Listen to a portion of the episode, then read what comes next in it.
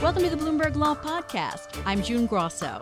Every day, we bring you insight and analysis into the most important legal news of the day. You can find more episodes of the Bloomberg Law Podcast on Apple Podcasts, SoundCloud, and on Bloomberg.com/podcasts. The nationwide opioid epidemic was tied to about 50,000 deaths in 2017. The devastation of opioid addiction is acknowledged, almost uncontested.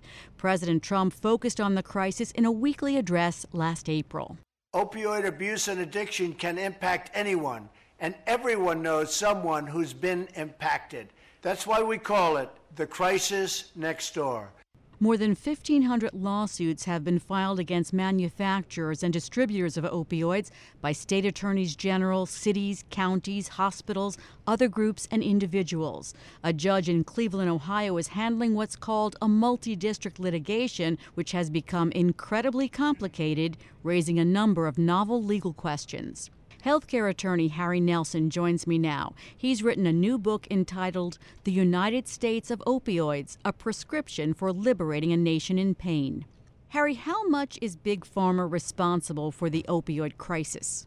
Big Pharma certainly was a culprit here. What I like to say is that they probably were the equivalent to the spark that lit the fire. But at the same time, there were multiple points of system failure that drove this crisis. So certainly big pharma deserves to pay a price for having been so irresponsible and so aggressive in marketing these drugs, even as people were dying at horrific rates. But at the same time, the reason that it happened was in the backdrop was a whole set of failures in our uh, training of physicians, in our government regulation, in our health insurance system, and we have to look at those also as responsible pieces of the puzzle. So, other than big pharma, the other healthcare actors who have come in for a lot of criticism have been physicians. A lot of people have said physicians just were blindly overprescribing, that we had pill mills all over the country. And there were certainly physicians, examples of physicians who were sloppy in their prescribing practices. But more broadly, there's been a failure on the part of our medical training system and our health system to really ensure that physicians are trained on treating pain and addiction. It's really a problem that goes back to the early 20th century when uh, when the government first began to crack down on opium and heroin use. Uh, we basically trained a whole generation of physicians not to treat pain. It was a, a massive crackdown because so many people were becoming addicted. And then it, it took about 70 years, but we forgot that, and the pendulum swung back to you know, worrying about pain surveys and making sure that patients weren't in pain, and now it's swung back again. So I think that we should look at the issues around physicians really as, in large part, a structural issue around training, and then also an issue about how insurance companies drive decisions. Insurance companies and the pressure for low cost care has translated to pills, right? There are lots of solutions. We have a pain crisis in this country 50 million Americans complaining about pain. Uh, but the answer that the insurance industry wants is to give people pills, not to talk about physical therapy and chiropractic and a whole laundry list of personal services that take professionals and time and cost more than just handing somebody a pill. And finally, I think that we need to look at the role of government, right? It was the government that started calling pain the fifth vital sign. It was the Joint Commission, which is responsible for Medicare accreditation, which really pushed this idea that we needed to respond to patients' pain, which is absolutely a legitimate idea. But the problem is that when we survey patients in hospitals and ask, you know, how bad is your pain, people a positivity bias causes most people to to say eights and nines, and that that was part of the problem. And more broadly, you know, the DEA uh, has been an obstacle to research on alternatives. The DEA was asleep at the wheel as fentanyl flooded into the country, uh, as physicians stopped prescribing. And uh, we've seen the FDA utterly fail to police marketing by pharma. So there's lots of points of blame to go around our health system and places where we need to fix things to put an end to the causes of this crisis. You put the DEA at the top of the list of government agencies that failed the country in the opioid crisis. Why at the top? Well, I, for me, the, there's three pieces to the DEA that uh, I just think should be troubling to most people. Number one was, as I said, you know, the, the DEA starts off as a, a very aggressive force of cracking down on physicians. And it's not clear to me why, you know, we have as a country made a decision, and this was Supreme, a Supreme Court decision, that uh, medical practice and prescribing is really an oversight issue for the states to decide when what a doctor needs to do to prescribe appropriately. But the DEA stepped in very aggressively and frankly terrorized physicians. And it's the insertion of the DEA into the oversight of medicine has left many, many doctors afraid to prescribe and really created a crisis for people in chronic pain. Number two, when the response to the uh, crackdown on physicians by the DEA was, was black tar heroin and fentanyl flooding into the country, uh, the DEA was it was mind-boggling, but somehow it took them about three years to recognize that China and Mexico were, were just importing massive amounts of low-cost fentanyl that was killing people.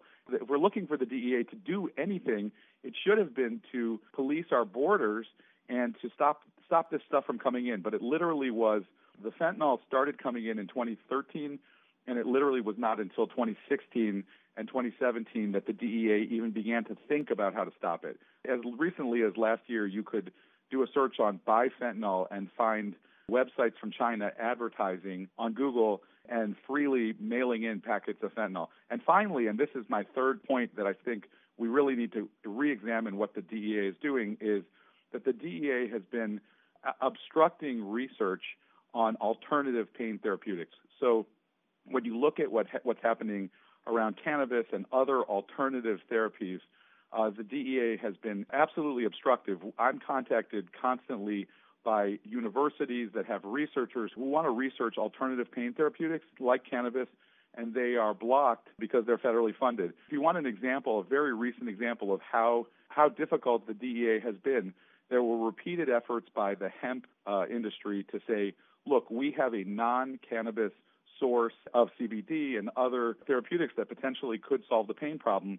And the DEA absolutely refused to bend uh, and fought vigorously. And it took Congress passing a new farm bill last month to change the status of CBD and to say to the DEA, we're rescheduling. So the DEA, from my perspective, has been at multiple points of this crisis, you know, dragging its feet and trying to do uh, everything it can to pursue an agenda that's not in line with fixing the opioid crisis.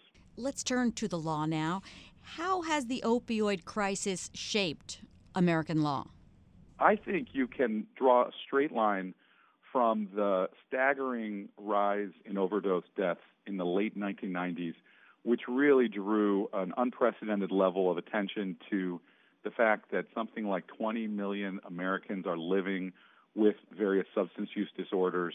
You can draw a straight line between the opioid crisis and the decision in 2008 to pass uh, mental health parity, which President Bush, George W. Bush, signed into law, which was the first time that we said we're not going to allow health insurance to discriminate between medical surgical care and substance use disorder and other mental health care. And likewise, when you look at what the Obama administration and Congress put together in crafting the Affordable Care Act, it's unmistakable that the opioid crisis was in people's thoughts in the, making the decision to include substance use disorder treatment for the very first time as one of the 10 essential health benefits. Even when you look at the fight to dismantle the Affordable Care Act in 2017 and the Trump administration's efforts to repeal, what we saw was that Republican senators flipped over and voted to block the rollback of the Medicaid program through the Affordable Care Act specifically because of the importance,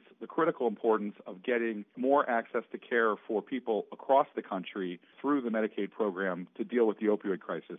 So there's been a whole series of changes in how we approach addiction and basically bringing addiction treatment into the fold of healthcare, uh, which it wasn't 20 years ago.